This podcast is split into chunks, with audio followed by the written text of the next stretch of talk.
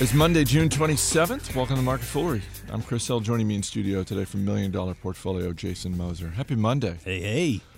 Taylor Muckerman is normally here with us on Mondays. He is out this week and next week for a very good reason. He's getting hitched. Is that really a good reason? I think mean, that's it. Yes, that's the best sure, of reasons. It is the best of reasons. So we're gonna see if we can conjure up a little wedding day advice for Taylor, who gets Oh, married man. on July 2nd.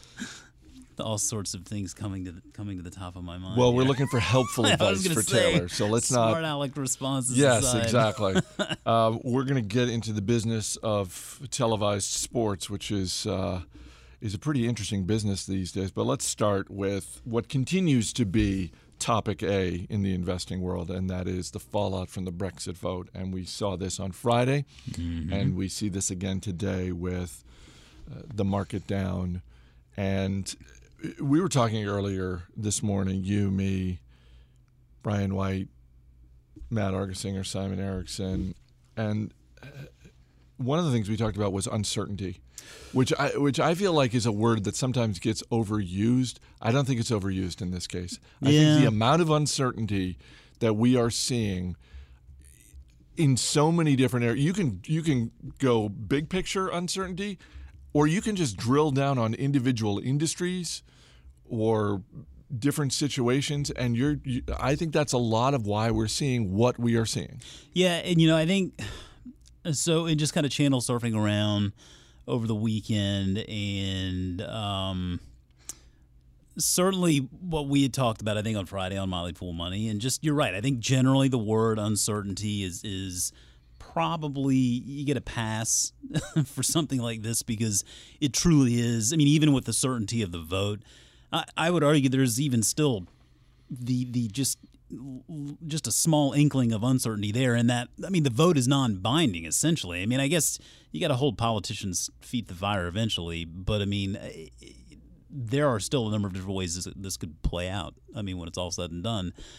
So I mean uncertainty is sort of the the easy way to look at it. Um I think. I mean, I think a number of things. I think they're probably. I, I, I think really this Brexit regret. I think this voter regret is going to be something we we see more and more about here as the week progresses. I think a lot of people voted with their um, emotions, maybe instead of with their heads in this case. And, and we were talking before taping of uh, about a politician or one one of the people, I guess, who was very pro Brexit and uh, they're talking about okay now you, you would take that 350 million uh, pound sterling and instead of going towards the EU now you put it towards the UK health system blah blah blah. And they're like well then we can't really do that. And they're like well wait a minute. Your, your entire platform was based on that. And, and you talked people into voting this way based on just one of those that, that could be one of the productive uses of the money. Well we can't really make that happen. Um, that that's probably a bit optimistic. So I think you're going to see people feeling like regret based on the fact that maybe they're not going to necessarily uh, see materialize what they thought could materialize from this. And, and so who knows how that all plays out? I mean, this is one part of a very what's going to be long and convoluted process. And and all it takes for investors is one headline to take it the other direction, right? I mean, tomorrow Janet Yellen could come out there and talk about how the Fed is going to be working in conjunction with the European Union to make sure that the markets don't uh, feel too much pain from this when perhaps pain is really what the markets need. I mean, I think it's arguably an overvalued market going into this on Friday. I think Friday's action, I think today's reaction, I think all of this maybe brings the market back down to levels where we feel like the valuations make a little bit more sense not necessarily where we feel like everything is on fire sale right now. And so I think uh, a number of people asking over the weekend, is this where you just go crazy and start buying everything up in sight? And no, I don't think so. I don't think any anything like this is ever one of those cases. I think you use occasions like these to buy or to, to either open or, or add to positions in drips and drabs, a little bit here and there. Use some of that that cash that you have in reserve um, because there will be more fire sales to come, Brexit or no. And some of these stocks, particularly businesses that are based in the UK or do most of their business there, it makes sense that they are dropping to the degree Yeah. that they are dropping when you look at banks, Sure. uh, when you look at commercial real estate and how heavily tied to London it is, and and so those all make sense. But then we also see a decent amount of stuff getting swept out with the tide that maybe doesn't deserve to be. And, and, that's that's where Plenty I think that's where I think that foolish investors are are right in sort of looking at this and saying, "Oh, wait a minute, we've seen this movie before. We know what happens. We know that there are stocks that are going to drop 5 and 10% for reasons that have nothing to do with the underlying business." But have everything to do with emotion and panic selling. Absolutely, and I mean, even businesses if they if they have some strong connection to the UK. Uh, I, I, don't think people probably that are looking far enough down the line to realize that those businesses are probably fairly well diversified beyond the UK. But to your point, I mean, I think we spoke about that a lot on Friday as a team with Million Dollar Portfolio. I know that I had spoken with Fox News in the morning about that and saying, listen, I mean, you've got to look at some of these businesses and say, okay, Ellie Mae, for example, a U.S. mortgage software provider, uh, Boston Beer. Uh, they don't they don't really sell much, if any, beer in the UK whatsoever. Um, eh, those are businesses that really shouldn't feel any pinch at all. Now, I do think it was pretty interesting, actually. I did notice that uh, Boston Beer is one of the few stocks in the green today. Maybe that's a testament to what people like to do in times like these sure. drink their sorrows away. I'm not uh, advocating that by any by any stretch, but Again, I think you look at some of those businesses that have no real exposure to something like this. Look at businesses beyond something like Amazon that obviously has plenty of exposure to the European Union, to the UK, and whatnot, but plenty of exposure beyond that as well. Very well diversified business uh, where the long term outlook is probably not so affected. And uh, I mean, look at all of these social media stocks. Like the way information is disseminated today Facebook, Twitter. I mean, these are the two easy names right there where you say, well, these guys, this is how I'm getting all of this information to begin with. So the net the end of the day is probably a win for them too. So plenty, plenty of, of great ideas out there. Um, all it takes is sort of a, a, mentality of number one, don't go into a, a, a, situation like this thinking it's an all or nothing. You just got to spend all of your money at once, but also have a watch list understand those businesses that are not truly fundamentally affected by something like this. And uh, yeah, I mean, at the end of the day, when you're looking at a three, five uh, year, 10 year time horizon there, that, that makes these decisions a lot easier. Let's move on to the business of sports television and a, uh, a narrative that has gone on for the last couple of years it probably has subsided in the last, I would say, six months or so, but but certainly gained steam in 2015.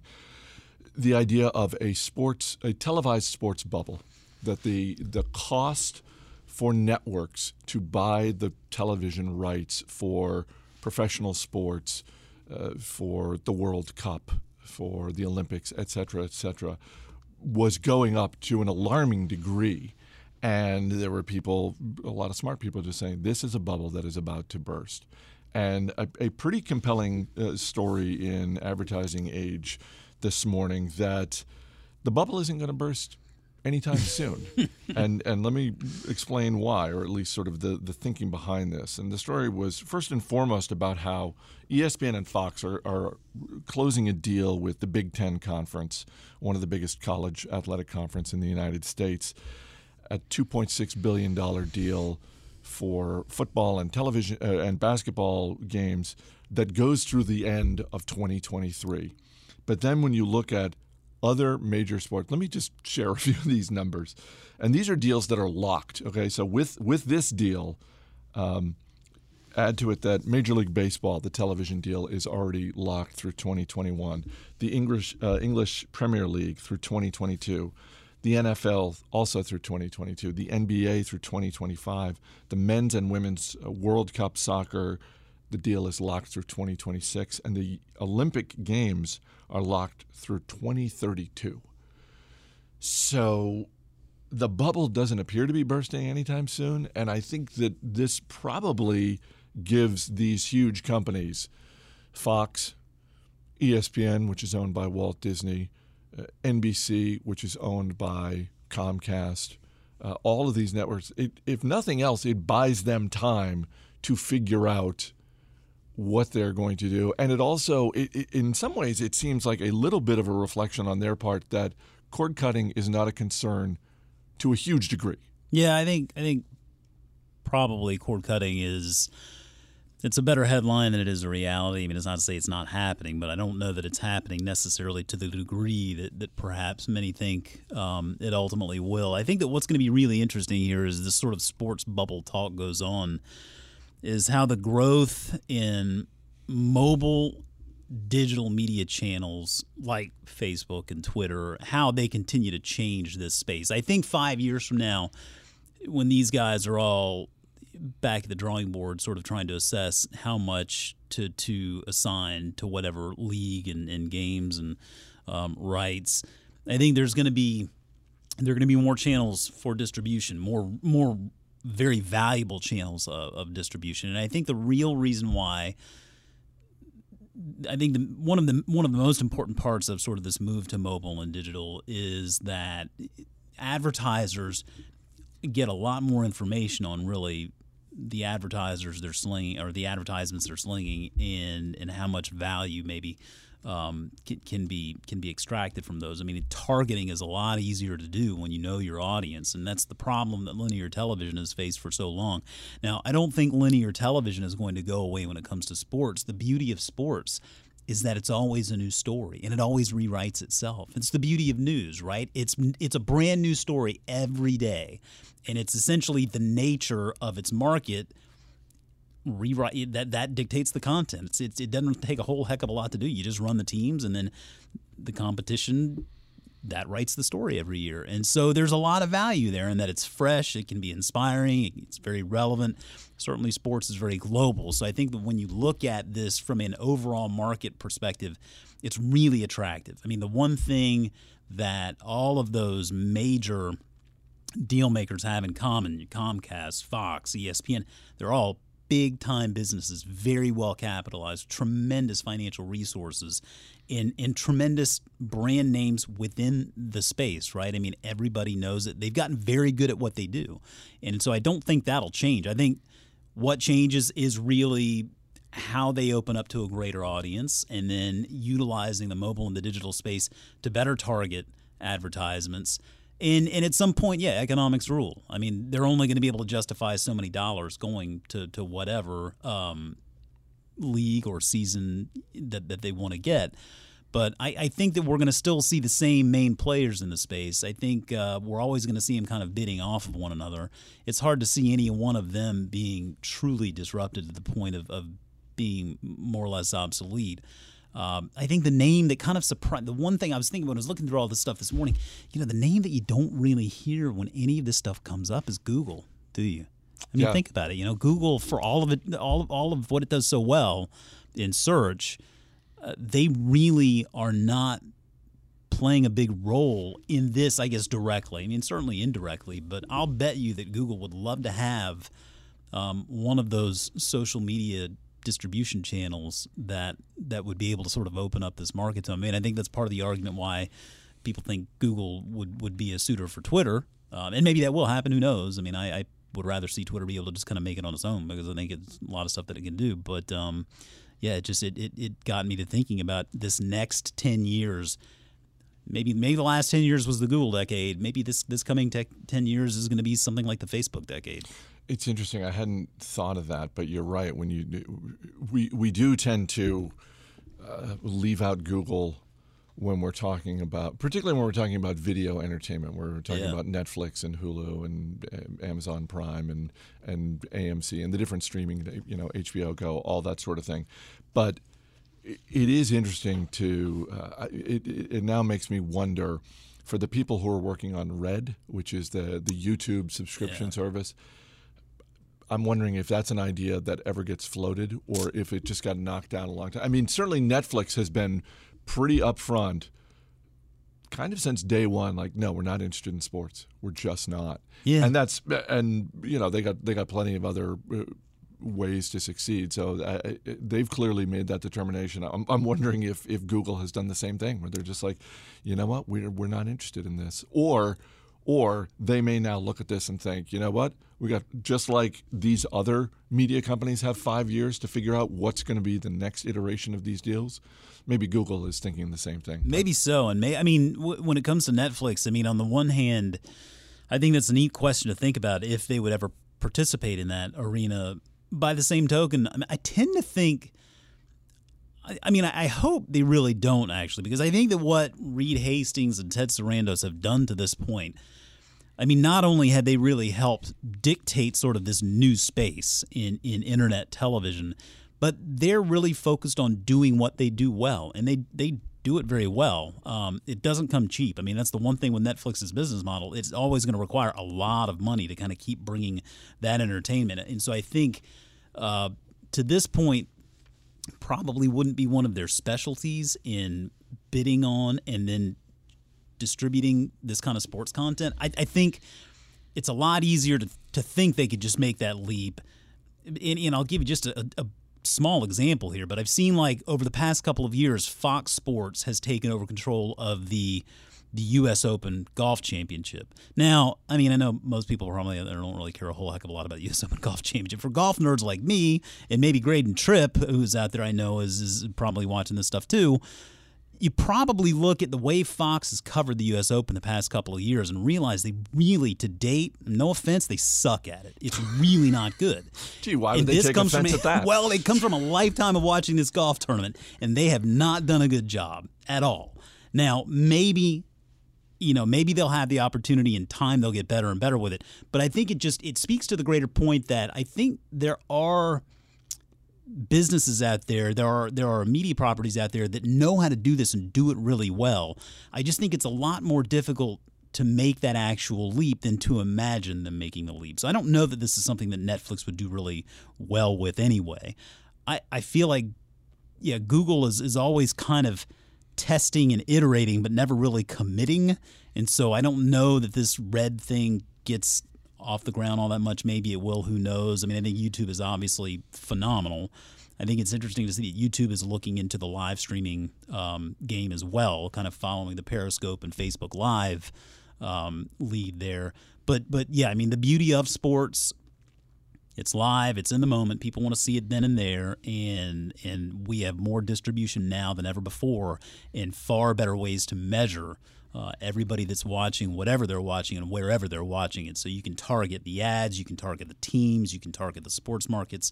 So I imagine it's going to be bringing in a lot of dollars, but probably those dollars will flow to some other parties in the process as well. Well, and you raise a good point that is is often overlooked when we talk about the amount of money that's being paid out by these networks, and that is great. Now you have the rights to broadcast them. Who who are the people who are actually going to bring us the games because that matters whether it's golf soccer baseball about whatever the sport is you need smart technical people you need smart play-by-play. I mean there yeah. are people who will watch playoff hockey simply because of the announcers. Yeah that's a very and, good point. and and i think that you can go through any sport whatever your favorite sport is you've got your favorite announcer your favorite play-by-play person and and that makes a big difference, and that that certainly helps with the the end product. No doubt. Taylor Muckerman getting married, just days away from getting married. When is it? Is this Saturday? It's uh, this Saturday. It's, it's July second. Yes, we're coming up on July. We're we're cl- we're about to close out the uh, the first half of 2016. Um, one piece of advice for, for Taylor on his wedding day, just for the day, just for the day, just for the particular, just day. for the wedding day itself. Um, and if you need a moment to think, I'll just share mine. Well, yeah, go ahead. I uh, think uh, I have. I think I have, but yeah, let me hear yours first. Uh, mine is, and this was one of my brothers gave me this advice uh, because it was it was clear because if you if you're if you're getting married and you're having any kind of a reception with any number of people, uh, you're essentially putting on a party, and you yeah. want anytime you're having a party, you want people to have a good time. And my brother's advice was, look, people are going to have a good time. Stop worrying about that. yeah. If you're feeding people, you're giving them something to drink people are going to have, you know, because particularly if you've got tables, you're like, oh, I want to make sure people are sitting with people they know at this table or that table and all that sort of thing. And he said, look, these are adults. If you give them something to eat and something to drink, and there's music and dancing and all that sort of thing, and they can't, they still can't have a good time. Well, that's on them. yeah. That's not your fault. That's on them. So just relax and have a good time. And the other thing that he said was, look, you're, you're going to have a good time. People are going to have a t- good time. And even even if they don't have a good time, what what's going to happen? A knife fight's going to break out. And then think about that. Then everyone's going to go to work on Monday. And what'd you do this weekend? I went to a wedding and a knife fight broke out at the reception, which, you know, which, you know, gave me a good laugh. And I, I rather stupidly, uh, at some point between my brother telling me that story and giving me that advice and that example, between that moment and the actual wedding day, when my then future mother in law was particularly nervous about something, I attempted to share the same advice with her, and I included the part about the knife fight. that did not go over well. She just looked at me like, "What? What are you talking about? And why am I letting my daughter marry you?" It's like, Carol, I think we can you come out? Let me. We need to talk. yeah, we got to talk about this guy. Okay, so that's I So just have fun, Taylor. have fun absolutely, and I you.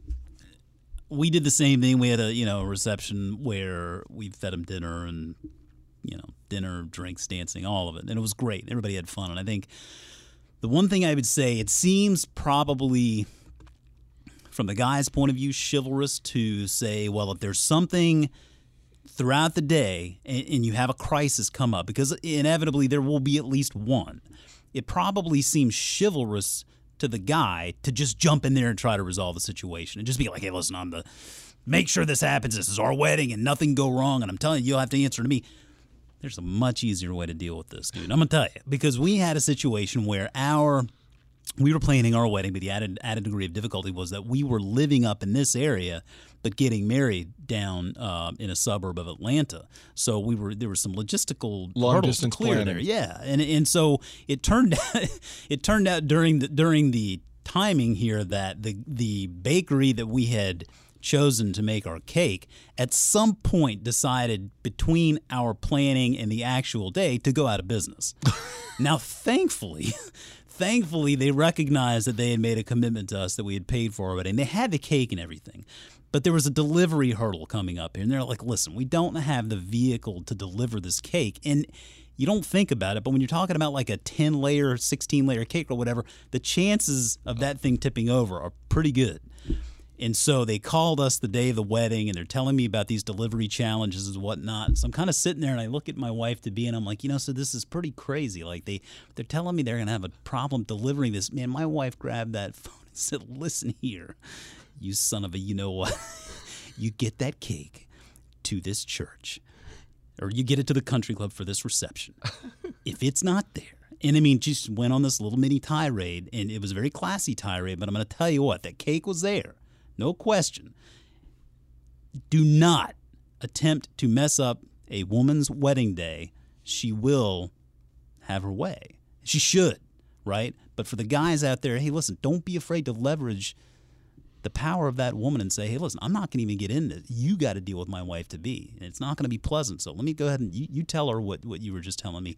I'm She just can get the picturing you resolved. watching her on the phone, and uh, you're you're just falling in love with her all over again. You're like, oh God, I've so made the right decision. Well, there was love and a little bit of fear because I was like, man, I just know that I probably shouldn't screw up like this because I'm looking at her thinking, I know you'll get this taken care of. You're not going to like what I'm going to tell you, but I'm going to go ahead and let you talk to them and let them tell you what the problem is because I know you'll fix it. And she did fix it. And, and yeah, 15 years later, almost 15 years later, um, my love for her has only grown. Thanks for being here. Thank you. As always, people on the program may have interest in the stocks they talk about, and the Motley Fool may have formal recommendations for or against. So don't buy or sell stocks based solely on what you hear. That's going to do it for this edition of Market Foolery. The show is mixed by Ann Henry. I'm Chris Hill. Thanks for listening.